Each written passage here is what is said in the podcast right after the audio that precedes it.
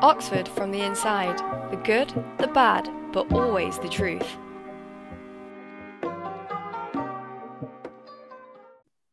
Hey guys, welcome to Oxford from the Inside, the good, the bad, but always the truth. Today we're joined by Marnie and Megan. Would you guys like to introduce yourselves? Hi, I'm Marnie. Um, I study at Trinity and I'm going into my third year um, studying English. Hi, I'm Megan. Um, I'm also at Trinity and I'm going into third year doing chemistry. Nice. so today um, we're going to be talking about how to manage uh, the Oxford workload. Um, quite a big topic. Um, so first question, uh, starting off, uh, how much workload does the average uh, undergraduate at Oxford have? Would you guys say, uh, starting with Megan? Um, it kind of depends on what subject you do, um, which I'm sure we'll get onto. But um, it's kind of it would be around 40 hours a week, so it's kind of like a full working week. Mm, yeah, Marnie, would you agree? Yeah, I think complete agreement. I'd say like obviously some weeks a bit heavier than others. Like maybe if you've got like tighter deadlines or kind of Mm, there's something that you're really really passionate about that you really want to focus um, an extra bit of time on, like in terms of different topics or kind of um, ideas. But yeah, very generally, forty hours a week um, for eight week term. yeah, and that's a good point actually about the deadlines because I know from when me and Megan do chemistry, uh, some weeks we'll have more deadlines. They're like we'll have like three pieces of work due, and then the, the next week Mm. it might be one, just for whatever reason if a tutor has to delay something. And I think it can be the same uh, for essay subjects, just like it not being evenly spread all the time. Is that the case, Marnie?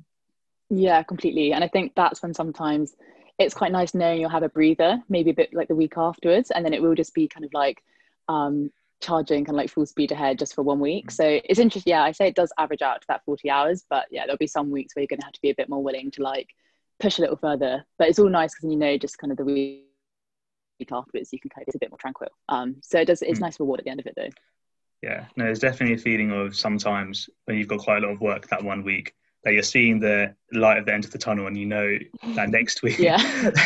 that next week is going to be more chill but you just got to get this done now um no that's that's definitely a nostalgic feeling um so um in what ways um do you guys um get time off work um and how does that help um managing uh, your workload uh starting with Marnie Um, so I play the French horn in um, the orchestra and also play kind of several sports. So I think I've made all that. Well, I think most of my rehearsals and kind of training times are always in the evening anyway. So it's quite nice to be able to know that I have to stop work at like six and I have to kind of then take time out to kind of like have dinner and relax and then kind of do what I've got to do. So that's how I kind of it's quite motivating as well having you knowing that like I can really kind of push myself to get my work done and then have that evening off. Um, and I say like sports is obviously really good, kind of like doing something completely different. Like obviously very like kind of intellectually and like mentally challenging throughout the day, but then I can like change to the physical in the evening um, and kind of just get tired in a slightly different way. And then I think orchestra is nice because it's that creative outlet. Mm, So I like taking to work, they're both kind of different physical, also creative ways in which to kind of not necessarily distract from the work. So I think it was quite nice that work is always a nice thread throughout the whole week. So it's not completely forgetting about it, but it is nice to just kind of absorb yourself in something completely different. Um, so I say taking time off through extracurriculars is quite an important um, thing for me. But then also just like kind of uh, maybe going out for dinner, seeing particular people that maybe if you're not working with them during the day, it's quite nice to then like take that time out in the evening to like um, spend time with people that you don't normally get the opportunity to during the day. Oh, nice. Yeah, I think there's like three really good uh, things that you highlighted there, like social, creative, and um, physical, like sport, exercise outlets. Um, that it's like as if that are like really good that that then help you have like more energy when you go back to work for sure. Yeah, Um, completely. And I think a lot of people talk about like having a, like a social outlet um, in the evenings, but there are uh, there are definitely other things that lots of people can do um, that doesn't have to always be social. That also Yeah, doesn't, exactly. have to be, um, doesn't have to be work, like you were saying with um, doing exercise um, and uh, uh, playing the French horn, etc. Uh, Megan, Yeah, and that's yeah. No, go for it. Sorry. Oh, Sorry, and just because those those also quite social as well. So even though obviously Mm. it's not like hundred percent, you just know that's like deliberately a social activity. You still get to Mm. see like people that aren't in your college and maybe like completely different year groups and like different completely different subjects as well so yeah it's a mm. nice kind of marriage of kind of the social but also yeah creative or physical um, yeah i just thought of another thing as well um, a nice thing that's also social but um, but also like something that everyone does every day is um, going to hall um, for lunch because yeah. um, um, you're like you'd go to hall and like and there's so many people that you can just like have your meal with and have to have a chat to. It's like your 20 minute break from work sometimes a bit more than 20 minutes. Um, um, but yeah like to, yeah so you, you, there's a there's always a common theme of people like not wanting to go back or not always but you know you've got work to do but you're having such a great time talking to your friends. Um, mm. and it's great to have that like every every afternoon and uh, evening and sometimes morning as well. You go to school.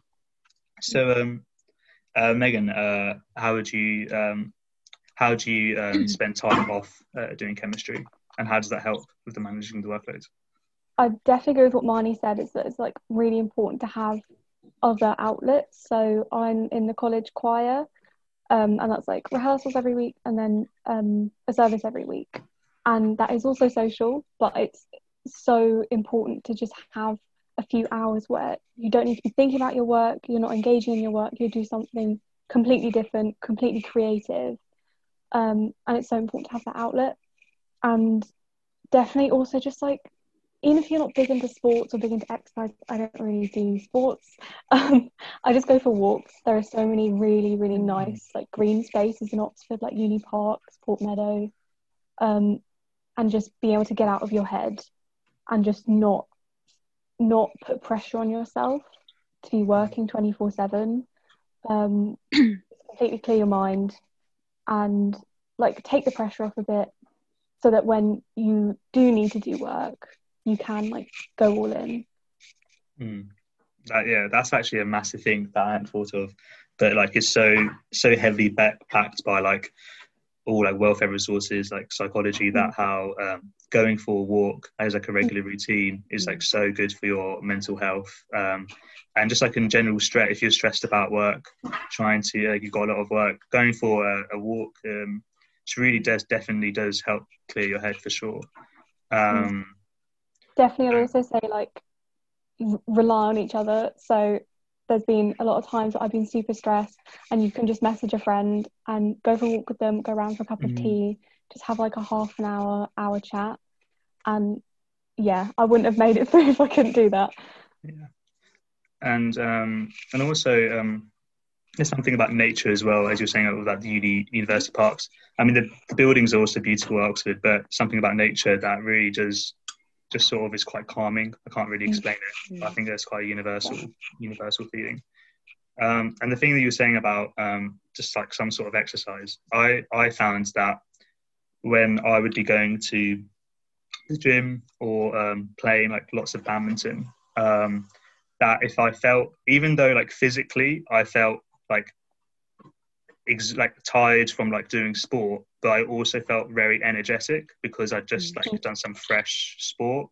And um and like I feel like if you feel like physically confident and like body confident that you've like oh like, today is a good day I've done some exercise then it also makes you feel more confident when you go to do your work. Whereas like compared to a different day where say like I haven't done anything throughout the day and I just sort of been procrastinating over one piece of work, you do sort of feel a bit, a little bit sluggish, and mm. you, like whereas, um, yeah, uh, uh, two good points. Um, so moving on to the next question. Uh, this is one for you, Marnie. Um, how many essays um, does like the average either English or humanities student uh, get per term? Would you say? Hmm.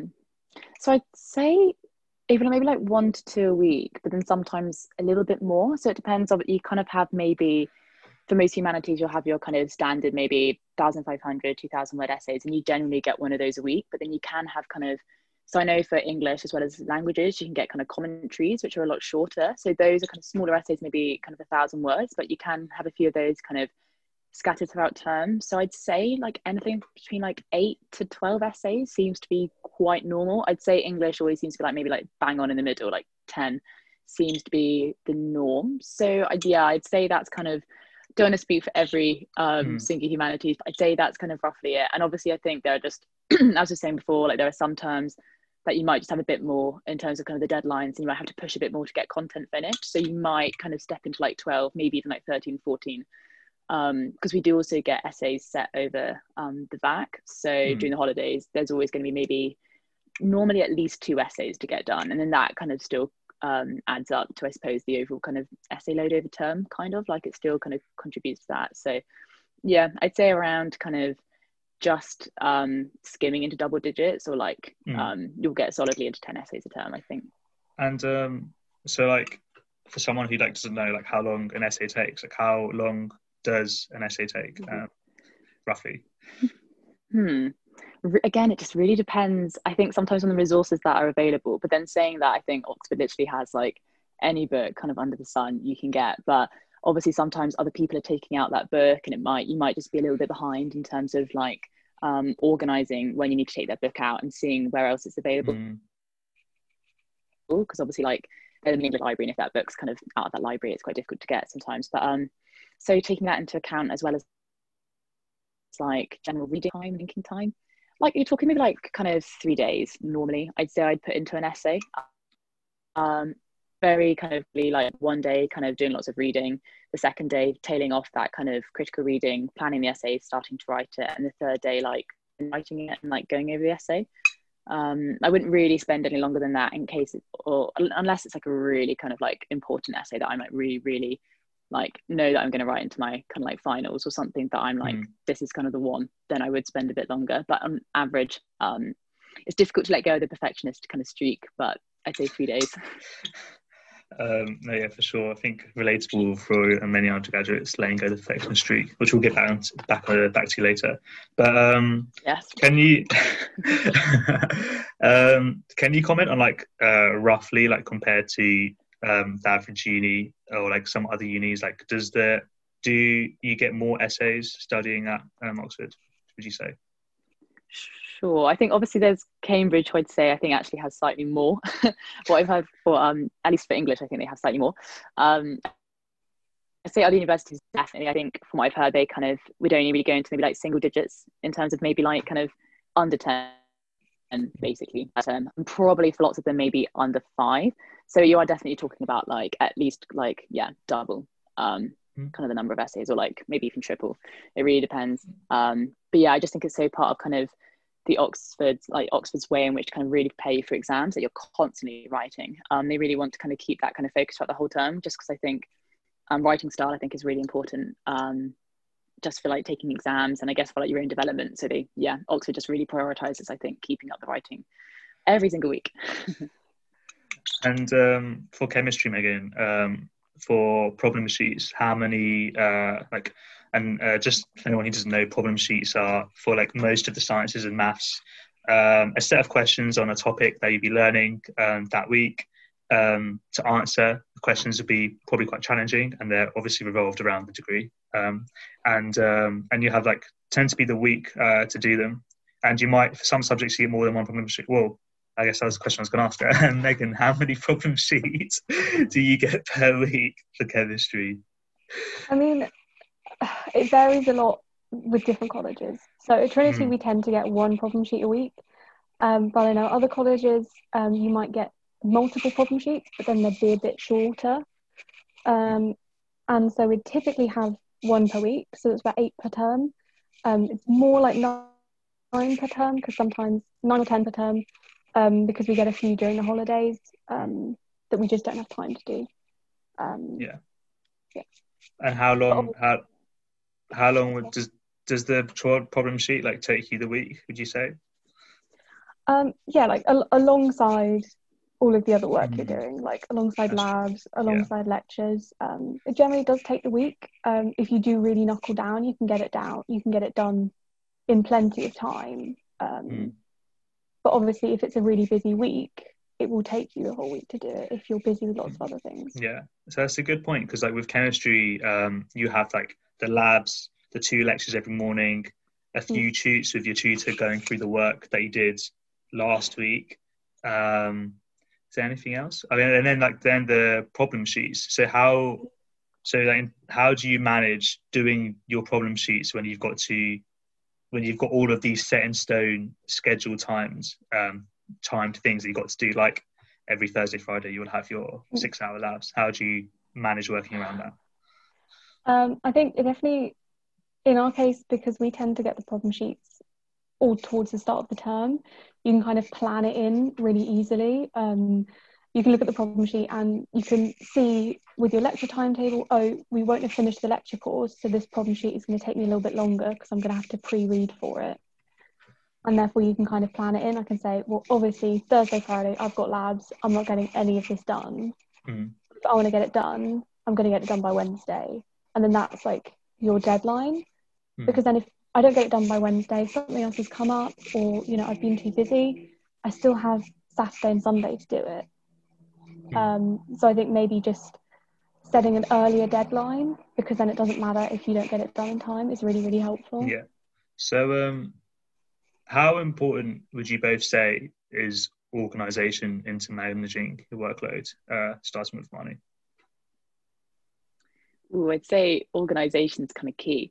Um, um, I think there's a risk of becoming kind of too hyper organized and kind of stressing yourself out in terms of being like, I've got to do everything down to the hour, to like down to the minute, and like really restricting yourself um, in terms of kind of, yeah, just making it as if kind of like you can get this done by three o'clock. When I think Megan's right in terms of having that kind of like freedom and um, either side of a deadline or kind of like your own personal deadlines is quite helpful. So I say staying organized is like, yeah, incredibly important. But I think it's also just not putting too much pressure on yourself because as Megan was saying as well, you can find like on the weekend if you really want to catch up. I think the weekend for me is personally like Mm. I try not to do that much work on the weekend. I love taking that time off to like kind of explore things in Oxford and kind of do things I probably wouldn't get time to do during like the working week. But um, yeah, you can easily kind of, in terms of organization, I think during the week is where I'd be a little bit more regimented and kind of strict with myself. So being like, I would realistically like to get like X kind of topic on this afternoon, but knowing that you can kind of leak into the weekend. Um, but I'd say like, yeah, keeping organized is kind of very important and at least being quite strict of like if you want to finish work at like 6 p.m. or 7 p.m. if you want to start work at a certain time. So I'd say like it's all about being realistic as well. But I think um, the sooner you can kind of get organized and I think also kind of keep relaxed with how you're being organized because I know quite a few people will just so much pressure on yourself to kind of get something done by a certain time and to do a certain activity in the evening. But I think if you just kind of keep relaxed and kind of tell yourself, I will get this done, or I do actually have extra time to do this the day after, um, then that helps you actually kind of just stay quite relaxed. And ultimately, I think you'd be more likely to get it done. So I think there's being organized and strict, but also Mm. kind of marrying that with like um, staying relaxed as well. Yeah, I think it is like a very difficult balance between like wanting to be like very organized, but then also there like it, it is also like a I guess like the next level of like efficiency or is being able to say actually in this moment I am not in a fit healthy mind to do this and it wasn't planned this is unplanned and I'm going to Yeah. not look at this and then actually being okay with that and not feeling guilty is like a really hard place to find. I know, like with what you were saying about um, organization, how I personally fit my timetable is that. I mean, at the moment for quarantine, I would like before lunch, like get any admin stuff that I've got to do, like this podcast right now, um, and um, and after mid after midday, if I ha- if there's things I wanted to do and I hadn't managed to get them done, unless they're they're bound by a deadline. But, um, but if they're not bound by a deadline, I'll just like leave it for tomorrow. Like after midday is, you know, it's too late. I'm going to move my mind on to the next thing. And then at the moment, that'd be chemistry. And I'll do a bit of chemistry in the afternoon. And then after like dinner and the evening starts, is like, even if there's any chemistry that I planned that I wanted to get done, um, it's like if the evening started and um, I'm gonna like shift my focus elsewhere, and that'd be normally just like you know reading or like badminton, etc. And I think like what you guys saying, like having scheduled times to do different things, means that also gives your mind a piece, like gives your mind peace, because you know, like in the evening, as you're saying, like when you're doing the orchestra, you know that's your time to relax, and you can like forgive yourself for not thinking about your uni work. Because if you if you weren't organized, then you would just always think about your uni work all the time when you're trying to do other things. um, for sure. Yeah, no, completely. And I've always think kind of the busiest people that I know have often been the most kind of like efficient with their time and the most organized because I think it's probably something that you'll be able to glean from this conversation quite well anyway. But yeah, I just think sometimes not being stupidly busy, um, that you're going to be like kind of losing a lot of sleep over it. But yeah, I often think kind of the busier you are, you're kind of naturally then a bit strict with yourself and naturally like those deadlines just become more ingrained mm. in kind of your general because you're so used to having to like fit things in. So um yeah, sometimes it's you shouldn't be too scared of being a little bit busy. Yeah than maybe you think you can handle and often you actually can. And it just kind of helps stimulate that efficiency that you maybe wouldn't have had the kind of push to kind of discover otherwise. Mm, no that's actually a really good point as well. Um, would you would you agree megan or have you found that um, if you're really busy with lots of things that there's because my friends have also said this that there's a feeling of it's okay because the work will get done no matter what if that if that makes sense or would you I think it's it's careful not to um not to try and sacrifice too much to get the work done. Mm. but also I think what you were saying it's really important not to feel guilty. Um like I'm quite strict with myself as in I know I don't cope with a lack of sleep very well. I can't focus I can't work and so I'm very strict I'm like it's 10 o'clock I'm not doing any more work. That's it. Doesn't matter if it's not done um, you just kind of have to know where your limits are. And it's going to bed not feeling guilty for not having finished the work is really important like not to put the pressure on yourself. There's enough pressure as it is don't make it worse for yourself you know be be kind to yourself. Um so yeah being able to really draw the boundaries of yeah. I cannot work. I cannot work part this past this time. These three hours are for me for me relaxing or whatever you have to have boundaries for yourself. It's really important. Uh, so obviously we do the same subject, Megan, um, and I've always been in awe in how organised you've been. And I also wanted to ask, does does like disciplining your would you say and would, like, would you both say that um, that if you when you start to discipline yourself in having like uh, like I know getting the work done sooner rather than later, does that like does that build a momentum that makes it easier to continue that once you've started. Uh, so yeah, would you would you agree, Megan? No, what would you say?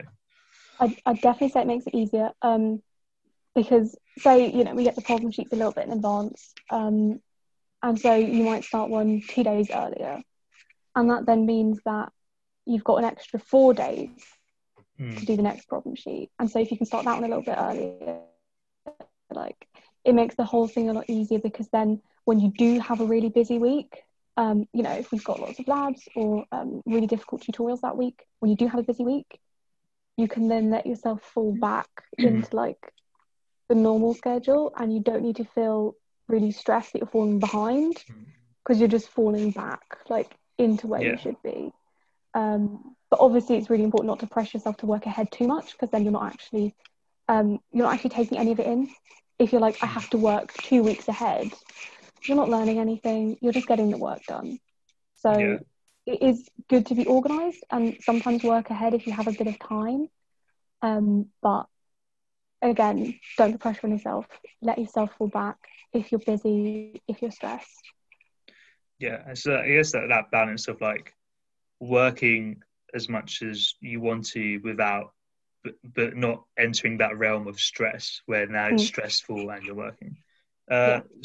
Marnie, would you say um, about the being disciplined and planning ahead, like gives a momentum that makes it easier to continue that as like a lifestyle? Hmm. Yeah, I think 100% actually. Um, like I'm in complete agreement with Megan. So in terms of like staying ahead, I'd say, I mean, for me personally as an English student, if I stay maybe like around on average maybe like two or three days ahead, or that generally translates into always being like an essay ahead. Um, so I kind of make sure that all the work that we are set over the vacation, I actually make sure I do it because I just know how like that then when I get back to term, it just makes it so much easier. And exactly what you were saying, Megan, in terms of like you get that maybe really busy week, you're not actually really stressed, you're not doing anything close to like an all-nighter, you're actually just lapsing back into the same kind of timeline as everyone else. So you're not actually as stressed, you're very much still on top of it, but you're just aware that like um yeah, you're just back in like the general sort of kind of um, time span and like grind as everyone else. Um, so yeah, I'd always say staying a bit ahead is a really good thing, but it is again quite nice if you are kind of at the same, like not too far ahead as Megan was saying. So at least you can still talk with your peers. I find that's mm. still something that's really useful. So like if an essay is really tricky and if we need to kind of go through the reading together or kind of like it would be more fruitful to discuss what we think about the text before coming up with our essay um, essay ideas like then, there's a risk that you're kind of losing out on that sort of kind of social aspect of your subject as well so it's difficult to get that timing exactly right but i'd always say a couple of days or like yeah yeah an essay ahead generally seems to work because there's always a bit of an overlap um, that someone is going to have read the text but maybe you're in the planning stages so at least you can still kind of talk about it but um, I'd say that, yeah, just really in agreement with Megan. It just means when you get to like a really busy week, it's not like a massive wave. You're actually just like, okay, you can kind of still like surf along it and it's not too stressful. So like, I think that one thing that we've like both been like we are talking around about is that how doing like pre-planning like planning ahead is like making like your self-imposed deadlines rather than working to the deadline mm. and obviously that requires like a lot of discipline but um would you both say that after you do that enough times that it can become habit and that is just how you do your work like with these self-imposed deadlines. That's not always hard if that makes sense. As the first yeah. time. I definitely say that is kind of how i'm used to working now. Like initially it feels a bit silly. Um, mm. you know like why am i working ahead? But it is it's quite normal. I'm used to working to my own deadlines now so it doesn't mm. feel like i'm under loads of pressure. Yeah. Would you agree, Marnie? Yeah, completely the same. I think I always try to aim for like half a day or a day before. Um, mm. Normally, kind of on the side of the whole day before. Yeah, as Megan said, it's just kind of like your own deadline is always going to be obviously kind of ahead of um, the basis deadline. Um, mm. And yeah, it's just it's just really helpful because then you do have yeah that breathing room and yeah it just falls onto mm. everything but i do think it does become habit because you can't help but then adjust to your time i think it's then even it would be trickier to almost not once you get that momentum once you're kind of prioritizing your deadlines. Um, I think my tutors still find it a bit bizarre because none of the other students really do it. But like, I'm always like ahead, which is fine. But I think it, yeah, it just takes off that kind of. I know then that I'm not going to get like a slap on the wrist for like being late, which is also mm. kind of like you just don't want that on the tutor's behalf. Like, I want the best feedback possible and like the best rapport with them. So like, it feeds into that culture as well. So it's like they know that you're taking the subject seriously, but also on your own behalf, you're keeping organized and like happier and healthier like mentally not mm. like being stressed about deadlines. So it is a good yeah. I think you just your like kind of mind and body prefers that way of kind of working and like alleviating the stress. I think you just kind of want more of that. Mm. so i always find i just can actually adapt that um, every term.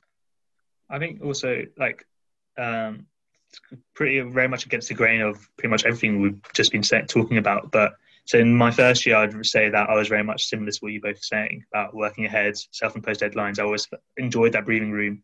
And then like second year, workload got very intense with chemistry, and I learned a new skill of um, being able to enjoy that adrenaline of the deadline. And um, and um, and if you if you I was able to see the deadline is not stressful because at the end of the day, it's just a piece of work. Like my tutors aren't going to they're just to like if i was to be a bit late they're probably actually almost always very understanding. So there's like there's actually nothing there's it's not the end of the world by far.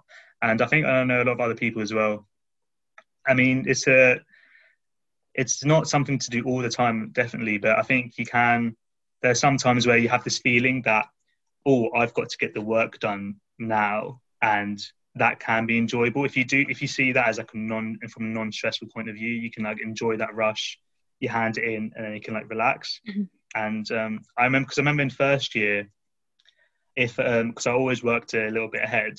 Um, if there was like if I had like an hour or two hours left to the deadline, um, hour two hours left to the deadline, um, uh, oh, um, I would always um, feel like oh no, I've only got like two hours left. It's too stressful. I'm not going to be able to get this question done. I'm just going to hand it in as it is. Um, and so I also, but so being able to sort of like being calm with how little time you've got left and getting it done is also like a different aspect of um, hmm. managing your workload, like a non from a non-stressful point of view. Um, so going back on uh, what you were saying, uh, Marnie, about um, working with um, other people and how that can like the social side um, being really nice. Um, I just wanted to ask you both, um, what are the pros and cons of studying with others and the studying with others, has that effect with managing your workload? Um, starting with Megan. I'd say def- like it's mostly pros. Um, a lot of the time, like particularly with problem sheets or with um, labs, um, you kind of have to work with other people to get it done. Um, you know, problem sheets there might be one question that I find super easy and I understand straight away Mm. and I can do it, but then the next one I can't understand at all. And so working with someone else means you're much more likely to both be able to understand all the questions and you can like having someone else explain it to you and explaining it to someone else can really help you understand it properly. Mm. And definitely with labs, you know, a lot of the questions are kind of subjective based on your data. And so getting a second opinion can be really, really useful. um, but obviously sometimes, you know, if, if you're doing different problem sheets, you can't work together Mm. Yeah. and sometimes it, it can make you a little bit less efficient just because obviously like a discussion is less efficient than just doing it yourself but way more pros and cons Yeah, I think it was also uh, a good point you were saying about um, the problem sheet. Um, I think there's there's a massive difference between like copying your friend's answer answer and just copying it word for word, and then like not and then like moving on. Compared and like because then you're doing that because you don't want you know you don't you're afraid of what the tutor will say if you give in no work, um, which also like as a whole idea doesn't doesn't completely make sense to me at least because your tutor doesn't have like it's your degree like they like whatever they think doesn't really matter. But um so there's a difference between there's a difference between um copying someone and asking someone like oh have you done this question? Oh you have. Like Mm. can you explain it to me? And then like and keep asking them for that explanation until then you then understand it. And then Mm. and then and that builds that idea of like two brains are better than one. And you've done like half of the work. Someone else has done the 25% you haven't. And you learn from them and you just learn then you come into your tute with like 75% of the work done and 75% of the work understood which is better than the amount you would have understood by yourself um, in my opinion yeah So yeah. absolutely um, how does it work how would you say Marnie for humanities um, is it similar Hmm. Yeah, I'd say re- I think definitely more pros and cons because I think also working with people, they like force you to really take that time out. So like taking a break together, like I think I can sometimes get like really lost in thought, lost in my work, and it will go from like two in the afternoon to six in the evening. I'm like, oh wow, and I just don't really like. It is good because it means the focus is there, but then it is so nice when you're with a friend and you're both maybe you both know your focus is waning and like you know that if you're on your own you might just go on your phone and you're a bit like that's a waste of time. But if you're like really strict with a friend sometimes you can be like okay we're both getting a bit annoying now. Let's just kind of go outside go for a little like five minute walk. Maybe like grab a coffee have a chat and then go back. So i think that's something i've really appreciated working with friends because you're both like yeah just really helping each other out. Like maybe um, with humanities it's a little trickier to kind of have that same rapport in terms of always being able to help each other out with like problem sheets because i think a lot of the time you're on completely different kind of concepts and ideas that you're wanting to focus on in your essay so it doesn't always translate that well to helping each other but maybe on like that mental social side i find it really good. But i think again it does also depend on what stage of work you're at. So sometimes if i'm like i've really really got to just like focus like just do me for the next like couple of hours and not work with anyone then i will just kind of go off if it's like Mm. maybe really kind of like dense material to read through which i know that like I wouldn't even listen to music and like work at the same time too. And I always listen to music. That sort of work, I wouldn't really work with someone. I'd try my hardest to like find a dark hole in the library and just kind of get down to it. So um, Mm. yeah, hundred percent. Though I think libraries are that like lovely welcoming space to like work with people, and I think the whole idea of the library anyway like really supports that you should be working with people for the majority of the time. I think it's really nice to do that. Um, and yeah, I think it's a general kind of a little nice dash of peer pressure as well. Because if everyone's working around you, and if your friends are actually really focused, you're like, oh, I, I really should focus as well. Um, yeah, yeah like it, it is like yeah. no sorry on I know. Oh, I just want to say yeah. So basically, in a, cre- a complete agreement with Megan. Again, like yeah, No. studying with people is really good. I think it's it's definitely so true how encouraging it is working like in the working in the library and especially if you're with your friends that they're working as well because then you don't have to find that motivation by yourself. It's so much easier when Yeah. you're going with someone. I think it's also um, a good point that you made about um, sometimes you do just need to like focus with your work. Um, so I know that if I'm like working with other people with a problem sheet, um, I think a lot of people what they'll do is that they'll give a problem sheet a real good crack by themselves. Um, and then once you've done like gone over the sheets, then you'll come together to compare answers. And I think that's like a really productive way.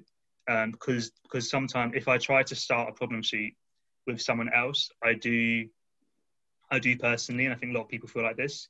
That sometimes you just need that space to just be able to go into it by yourself because you can't really focus if your friend's there who's also doing the same work because there's that temptation of talking and then talking not on the topic and then you're just talking and you're not mm. doing the whereas like discussing over your answers i think yeah they're two very different things. And i definitely agree that sometimes you just need to knuckle down and working with someone who's who's doing the same work as you can be like a distraction sometimes depending on how you how you um, meet them.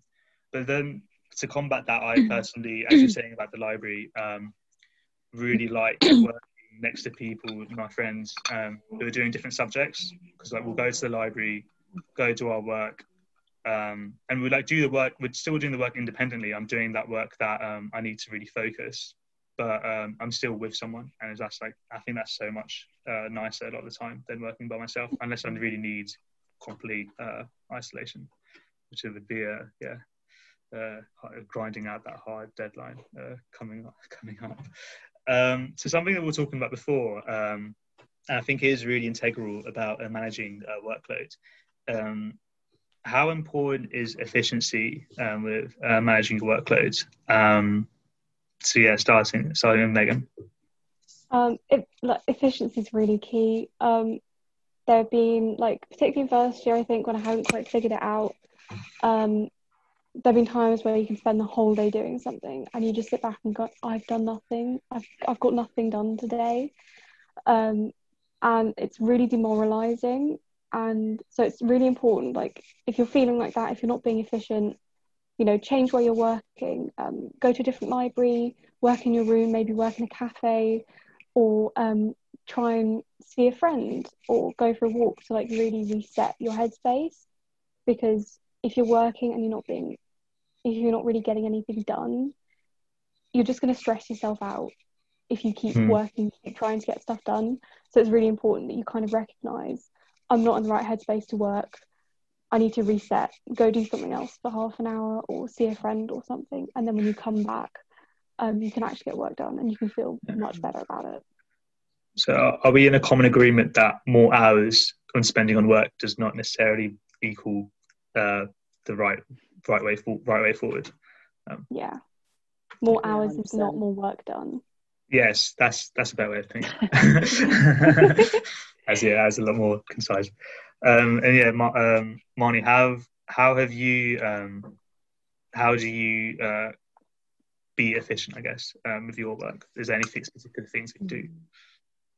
I think it's almost quite just silly, quite basic things. But I think going back to like maybe having a really good kind of like playlist to work to as well. So I'm that sort of person that like has to listen to music because I know that I'd almost get more distracted not listening to music. Um, mm, yeah. is one I just guess it's a kind of character trait. Um, so always getting quite a good playlist. Um, generally, um, like classical or jazz, because like no weather's quite nice. So that always it kind of doesn't necessarily get a rhythm into your work, but like it's just a really nice kind of like supporting and just makes kind of um if your mind does wander, it's always wandering to quite a nice kind of like musical place, and you can always go back. So like your mind's kind of not getting too distracted by your surroundings either because I just feel like I'm in my little bubble. Um, how else would I stay efficient? I think it's what helps me is not giving myself like um so when I kind of like plan my day, I don't do it down to the hour. I feel that's even more stressful. If someone's like, oh, I've got to do this between 10 and 11, I'm like, I'll give myself like two blocks of time. So just like the morning and the afternoon. And it sounds like counterintuitive, but actually giving yourself a wider expanse of time, you're then I end up doing it quicker because it's just less of a pressure, and then I actually end up having more time. So I think um, giving yourself that flexibility is often just a nice way to like relax yourself into going into the work rather than starting that work immediately quite stressed and quite intimidated by the fact that you set yourself a kind of ridiculous kind of like hour to do something. Um, and I think also kind of simple things that you'll be told like throughout like your whole life, but just eating well, sleeping is so important. Um, doing the exercise, be it in the morning or the evening, um, having always like a bottle of water as well and like um i think also the environment's really really important so as megan was saying earlier like if you are genuinely just not focusing in a particular environment or if it is a bit kind of dingy or it isn't just particularly inspiring really good to move somewhere where like i find the libraries are often the most the busiest I like the most because like you often get kind of a whole range of like academics who are like really serious. You can see they're just like they're working hard, and you kind of feel like I need to kind of like make it kind of worth my time being here. And also like you kind of I guess it's a very like um you kind of feel like you just have to be on that level of the professors. So then you're like really like trying to like work hard as well. So I think it is a combination of like not really anything specific in terms of like it's not really an intelligence thing that you're just if you're like you just think maybe you're really really clever you can just be more efficient it's definitely simple mm. things like to do with like your health and like your physical surroundings and like um yeah i'd say those are actually the key things. Um i wouldn't really attribute it to anything. Like you're superhuman. It's just really kind of like um kind of basic things to do with your health really. I think also uh, one thing that i really relate to what you're saying is that um, i think changing your environment throughout the day of where you're working just feels like feels like you're starting again, like you're starting work, but really you had been just working the whole day, but you're just mm. you've just changed where you're and I would like bounce between cafes and libraries and it does really does feel like a new fresh set of energy. Um especially you like to get a little like a little treat from the cafe as well, then you actually do have a yeah. fresh set of energy. Mm. Um but yeah no definitely because like it, it compared to staying in the one place throughout the whole day. I mean some people that might be what make works for them and definitely do what works for you, regardless of what anyone else says, um, to an extent. Um, but uh, I think, yeah, uh, if I worked in the same place throughout the whole day, I would, I would really know and feel that I've been doing this for a long time, um, personally. Um, Megan, uh, so we talked about perfectionism earlier today, and um, how does the perfectionist um, fit in at Oxford and the workloads that Oxford, um, Oxford gives? Um, it would be it's it's very hard to maintain like the perfectionist standards. Um, you know, maybe maybe starting out in first year, I had very high standards because you arrive at Oxford and you feel like you have to prove yourself. You feel like I have to prove that I deserve to be here, and so like all my work's got to be as good as it can be. Um, but you kind of just have to, you kind of have to teach yourself to let go a bit and to say, you know what, if not finishing this question is going to be better for my mental health, then I'm just not going to finish the question. And you have to not feel guilty about that. Um, mm. you have to learn like not to feel guilty about not being able to do everything perfectly 100% all of the time and it's okay if you need to email your tutor and say, hey, I couldn't finish the problem sheet this week. That's mm. fine. You just have to like really learn not to feel guilty about it because mm. I'm sure some people can do everything perfectly, but most people would really struggle. And so you have to be mm. kind to yourself and recognize I just need to take a break. Yeah, and I, I that's what like that's what the tutorials for as well for mm. those mm.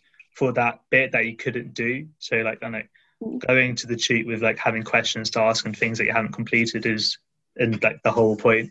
Um, but then I guess also from a more understanding point of view, it can be stressful if you feel like you haven't done enough work. But then, as you said, I completely agree that almost all tutors are very understanding and you can always email them. Um, Marnie, well, how would you say about like, would you agree with Megan or is there anything else you want to add? Hmm. I'd say like even more so like reconciling with yourself that the perfectionist just can't really survive in Oxford. Like, I think humanities like pushes that even I think further on because I think very much similar. I came into Oxford thinking I've got like this has got to be like a work of art, but then I think with humanities you can't like you just can't. And I think very rarely do people kind of get over kind of 70, 72 out of 100. Like not really that kind of um, commonplace. So I think very early on you get a very realistic sense that like it's not like kind of doing A levels. Like they're going to be kind of like coming close to getting like 100%. Um, just the way that humanities is marked and the way in which maybe for like a commentary actually taking a step back doing translation obviously that's a little bit more kind of black and white in terms of if you're just right or not but very generally speaking because i think the whole essence of humanity is subjective. You yeah you just can't really be a perfectionist because again go back to um kind of the whole purpose of kind of tutorials. That's where you can like I think like better your understanding and like go to those niche places that maybe you're really struggling to do in your research. But again, that's not going to translate into just because you know all this now, that's going to be like 100%. Like you're still going to have to, it takes, I think, so like several months and years to like really get to a place where like, um, you're kind of content with the fact that like um, you're just never going to get to like that 100% if you manage Mm. but you do learn quickly that much as well so like it's a weird mix and like you still can't help but sometimes try and be a perfectionist but i think for me it's taken like yeah i'd say it's taken like the two years but i've now just kind of been content that like i realistically know that like i'm not like they mark it in the way in which i think you'd mark kind of a authentic like genuine scholarly kind of like article i think they kind of mark that same sort of degree of kind of um like that highbrow sort of um marking system. so yeah i think it's just yeah unless you're kind of like a fully fledged academic by the time you get to oxford like i've now properly learned that like not going to happen um and that generally yeah what you're producing is there's always kind of like doing your best is ultimately something like you always get like pushed down your throat but it's so true. Like you can really only do your best um. Yeah yeah exactly. That's very true. Uh, cliche but I guess like cliche for Yeah. a reason. Um but um what I was going to say? Um with the I think it's also there's like a point where when you're doing your work like a problem sheet or an essay and you feel like okay it's time to stop because I have actually spent enough like too many hours on this. And like knowing that I think that for me at least helps managing my workloads that um even though this isn't to the degree that I wanted it to be but um like I've spent like I've done my like 40 or however many hours this week or I've done however many hours on this worksheet or or this one particular question. Like the one question shouldn't take the same amount of time as the half of the other uh, problem sheet. And like knowing that and having that security that I'm going to move on from move on from this uh, I think is something that we can all relate to for sure. Um, so um, coming towards the end now um, this is quite an interesting question. Um, so when is it time to ask help from uh, from your peers who's studying the same subject or your tutors when you're doing your work? So yeah when when do you think it's time to like you're struggling and when's it time to reach out basically um, starting with Marnie Hmm, that's a really interesting question. Um, I'd actually go as close as to say just whenever you want. I feel like obviously maybe let's say quite crudely you've got like three days to do this essay. Maybe give it a day to really try and get to grips, dig into all the material, really get a sense of like the scope of this particular like project or essay. But like generally, I'd say like any time is okay because I just think tutors know that you have like a life outside of just doing the work, and I think everyone's obviously like just going to be particularly good at different things. So there might just be different topics that not just not going to come as naturally to you. So I would, yeah, I go as far as to say like really at any point, as long as you kind of had a really good dig at something before, or if this has been like quite a continuous problem and it is more of a timing issue that's kind of developed over time, like yeah, over time, um, or if it is just a lack of motivation and that's something that's built up as well, um, or just generally kind of struggling to kind of like marry the content with the actual like maybe problem sheet or essay. Like yeah i think just to be really understanding i think they do as busy as they are they will put that the hours into you and they do really want you to succeed. So i think reaching out 100% is really encouraged. And i say like time isn't really the kind of i'd say kind of um entry point that i'd kind of target here. I think it would be more just kind of like um just kind of whatever kind of works with you your own timeline of kind of like struggles and intensity of that struggle so yeah, it could maybe be a few days into the new term. It could be like a few weeks, but I think ultimately, um, yeah, seeking help far better than just Yeah. trying to cope on your own. Yeah, so, and one of the things that you said is actually extremely uh, relatable uh, for the sciences is how, um, yeah, def- I completely agree as well. At any time um, you can, if you want to reach out um, beforehand, definitely do. Ideally, after you've given a good crack at it, because it's like I know with maths and sciences, that you just look at a question and you're like, what is going on? And it's very tempting to just instantly reach out for help, but then like just sort of like calming yourself down. Yes, it looks like a foreign language and it's supposed to be your degree, and just like uh, and just getting your teeth into it, and then after that, um, reaching out for help. I know my my sixth form teacher, he wouldn't help us if he felt like we hadn't tried. But if he'd seen that we'd given it a decent crack, then he would be happy to help us. But he did. He turned away a lot of students, and I think that made us better for it for sure. Um, Megan, would you agree with what Marnie said about? Um, is there anything else to add? Yeah, I, I completely agree. Um, but just to say, don't leave it too late. Um, because you know you've had a really good crack at it. But as Marnie said, say it's like Mm. three days you've got to do this essay. If you wait until two and a half days in, there's only so much they can do. So obviously make sure you've had a good crack at it, but just don't leave it too late. Um, Mm. because like tutors would be much happier to be able to arrange a time to go through something than have to just say, okay, well, the deadline's coming up, so let's just talk about it later. Yeah, it's much better. Just don't leave it too late. Yeah, especially yeah, especially if you're asking your tutor because they're going to be busy. You have to wait for their email to come back. This is all time that could have been like you could have saved before, and I completely agree. And also, one thing that we'll, we've all said about how tutors are very understanding is if anything um, like personal happens in our lives, like anything, and it like disrupts our disrupts our work, our tutors like will want to know like we're human beings as well, and um, and they're completely understanding that like life happens and like you might need to take some time off like. I know I've done that. I know other people who have, and um, and like it's definitely better because your tutors like your tutors can't know that you're going through a tough time if you don't tell them. Um, or you don't, and you don't have to tell them the detail. It's just as as short as like, oh, something's happened.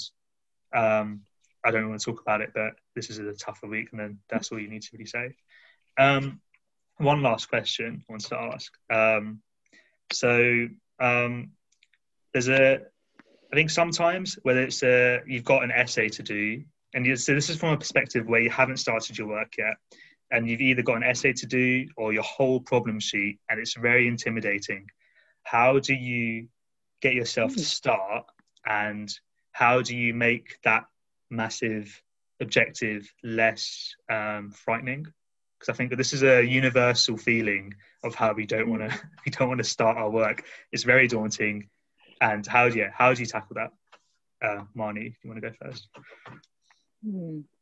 This is very personal to me. and- Sorry, yeah, I'm not sure this will work for everyone, but good cup of coffee, get my favorite music going. Um, even as silly things as like, like wearing my favorite jumper or like feeling really good. It's all about again. I think it's just linking it so much to like a mental thing. Like, Mm, and I think also sometimes starting that work in the morning. Like again, it's like not trying to start this in the evening and then you're like, oh, I kind of want to get to Yeah. bed now. I want my own time.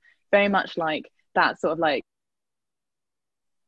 um, early birds cliche, like kind of the fresh kind of coffee, good breakfast, um, making sure you do take that kind of like half an hour, hour, hour of that like ritual in the morning, because then you've already taken that like lovely sort of time out for yourself and you feel so much more ready for it rather than if you're getting up a bit late, stressed, you're not having time for your late and you're like just whipping on some like, I know, fairly unclean clothes and like rushing to the library to get a seat or something. So I think it's just it's all about how you like set yourself up because ultimately getting that motivation, I think will come from going somewhere um, for me it's often just not working in my room and going to a different environment but also just feeling really good when i'm doing that as well. So i Mhm. think it comes to all the really small things that all like add up together.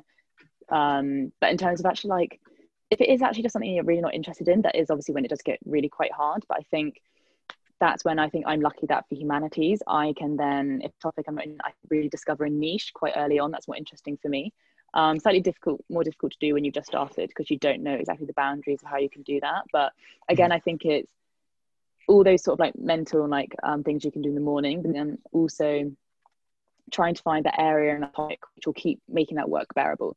Um, yeah, if it's a particular genre that you don't like, just trying to find a quite random sort of like um, technique that writers use that you can just really focus on. So yeah, I say that's Nice. how I keep it quite um, keep motivation up and like yeah, keep work interesting. nice. There's a, a very nice like unique perspective on how like yeah how you personally like use like the idea of like make like feeling good to then like uh, like then also like motivate yourself to do work. So very interesting. Uh, megan how would you what would you say about tackling tackling that impossible quantum mechanics question? I mean you don't find quantum anyways yeah back to the topic. Back to the topic.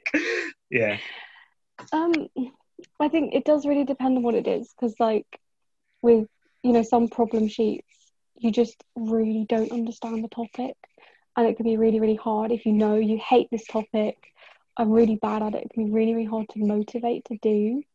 Um, so I think you know if it's a problem sheet, it's really important to break it up into little bits. I find sometimes starting on the hardest question, start at the end because then you're like, you know what, it can't get any worse Hmm. this is the worst it can get. I don't understand anything, but this is the worst it can get. Um, and so maybe you know, starting from the end might not work for you, but maybe changing how you approach the problem sheet could really help. So rather than thinking I have to go one, two, three, four, five, six, you know, if you can look through and find, oh, I can do question three straight away, that can kind of give you the little boost that you need to get the rest of it done. Mm. Um, so just changing how you approach the problem sheet can really, really help. Well, yeah, I I really agree with that actually as well. Like, or um, with my cheat sheets, I would um, problem sheets, I would um, like read at least like read all the questions mm. and maybe next the lecture notes, and then like circle which pages I think are relevant. So then when mm. I go back to the question, I've like notified what pages I need to go to to like find and maybe find the answer.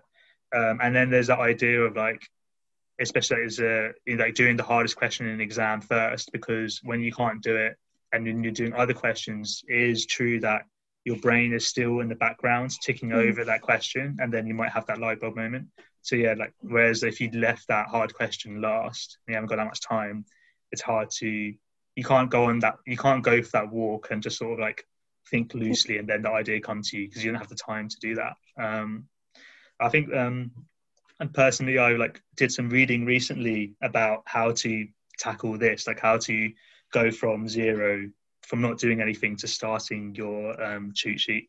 And one thing i found and i found that extremely useful is um, instead of instead of like looking at like the mountain they've got to climb like, and thinking about oh i've got to do this whole problem sheet or this whole essay um, they were suggesting that to do, to just work for like 20 or 25 minutes and um, and just like say to yourself oh i'm just going to work for 25 minutes and that is like my aim.